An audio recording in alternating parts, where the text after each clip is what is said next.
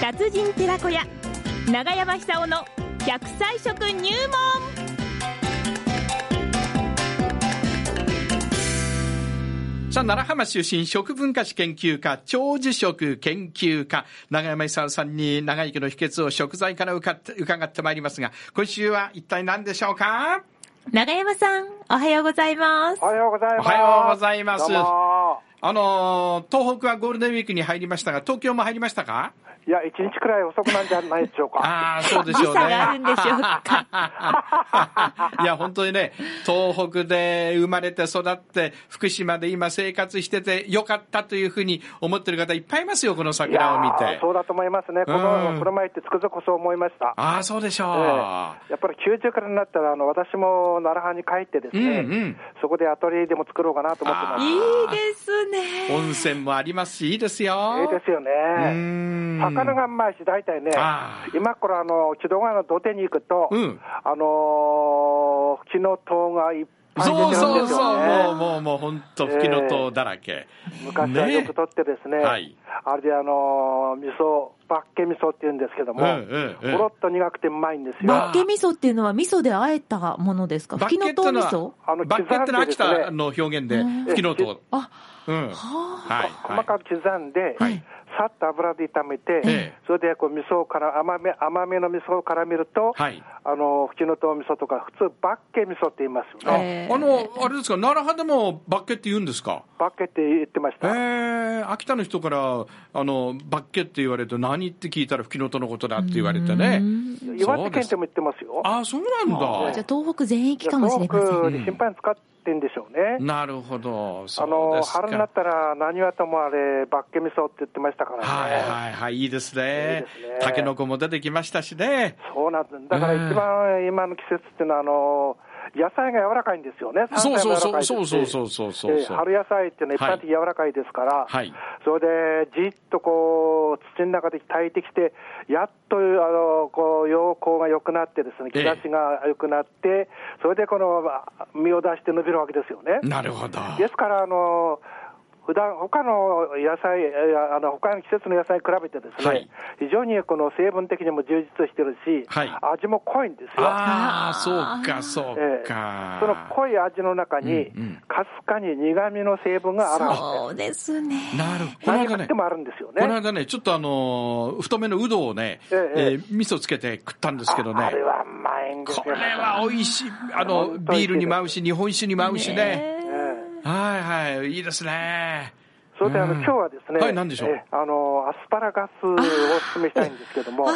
先アスパラガ日ス太いのを食べました 太いの。そうなんそうなんですよこんな太いのを ね。こんな太いやつ。手で、手でいろいろ見せないでください。いいじゃないですか。これぐらい太かったん です。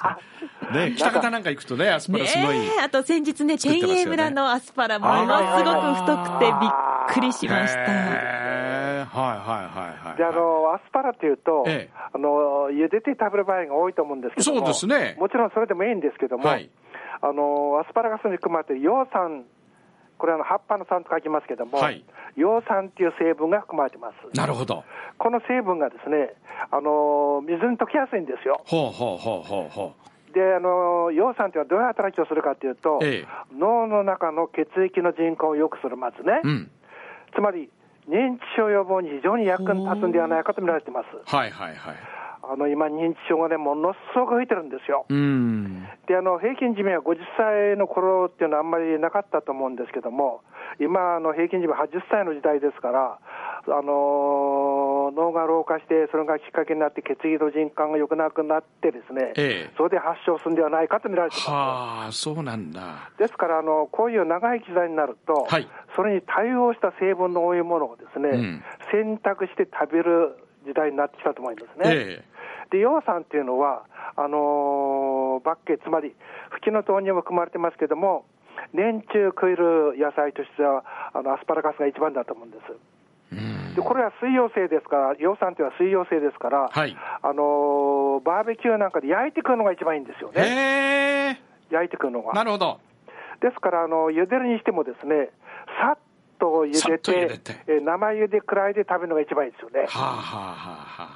はあ。それであの葉酸っていうのは心臓を丈夫にする働きでも知られてますから、ええあのー年取ってくるとだんだん心臓がおかしくなったり、記憶力が低下したりするんですけども、はいそう明確にそれ分かっちゃってからこう遅いと思うんで、うんもうその前から元気なうちから取ってほしいんですよ。ほうで、さらにですね、アスパラ、アスパラギン酸ってどっかで聞いたことありませんあかりますねあーあります。ありますよね。はいこれあの、疲れを取る成分なんですけども、はいアスパラギン酸っていうのはアスパラから来てるんですよね。あアあスパラに含まれて、アスパラガスがたくさん含まれてるから、アスパラギン酸っていうことが生まれたんですけどなるも、ほどはいこれは疲れを取る働きがします。うんうんうん疲れをためない、そはれい筋肉の若さをお維持する上で非常にこう役に立つ成分ですよね。ええでそういうことを考えるとですね、季節ごとに日本のあの風土というのは、いろんな野菜とか山菜とか果物を生産するんですけども、その季節に出るものを食べればまず間違いないですよね。そうですねで、あのー今、アラハンっていう言葉流行ってまして、アラハンアラハン。はアランドハンドレットという意味です。うわあーじゃ100歳ですあ、アかラサーとかアラフォー。すげえその延長線上よねアラハンええそのえ要するに100歳世代っていう漠然としたあの意味合いなんですけども、ええこれから私はアラハニ人なんじゃなくてですね、うん今あの85歳あと15年でそういう年なんですけどもアクティブハンドレットになりたいですよね、アクティブなアクティブですよアクティブな行動的な100歳ええ行動的で、うんええ時代の先端で仕事をするとすっげえなそういういやいやそういうことこれから誰でもできると思います、本当ですか、ええそのためには、はいやっぱり脳を守らなくちゃだめですよね。なるほどねええはい記憶力だけじゃなくて、ええクリエイティブな仕事をする上で、もうそのベースになるのは自分の脳ですから、ええそれをこう若さを維持して、機能性の高い、えー脳にするためにですね、えやっぱりあのアスパラに含まれてる、えー、葉酸、これはキノトにもあのヨモギにも含まれてます。うん春野菜に多いですから、はいほろっと苦みのする野菜をですね、はいえー取ってほしいんですよ。なるほどで抗酸化成分、苦味っていうのはポリフェノール抗酸化成分ですから、はいあの体全体をの老化を防ぐ上でも役に立つと、ほうほうほうほう女性だったらあのあれですよね、あのあれでしょう、ああれの60になっても、なんかあの30くらいに年いってもあの、人を信じさせてしまう、あーこの前いまいしいたでよす、ねね。いそういう美魔女いますよねらっしゃいそういう時代です年よ聞い。てびっくりするねあれびっくりして、あれ通用してたんだもんね、あれ、すえ本当そうですよごいですよすね。ごいですよねだからその悪いことしちゃもちろんいけないですけどうも、んそういうこの若さをですね、えー多分70になっても80になっても、はい。40くらいに見える年の取り方ってあると思うんですよ なるほどそれすごいなで、一つはやっぱり春野菜をですね、えはい春の間にしっかり食べて、うんあのーこれから酸化の季節ですから、はい錆びないようにしてほしい。なるほど脳細胞の錆びを防ぐ、あら皮全体の錆びを防ぐ、うんうんで、そのためには抗酸化成分を取らなくちゃならない。春野菜えねえ、春野菜です。はいで春野菜にはあの多かれ少なかれ緑の成分っていうのはあの葉酸も含まれてますから、ええ脳の若さを維持するでも役に立つと。はいはい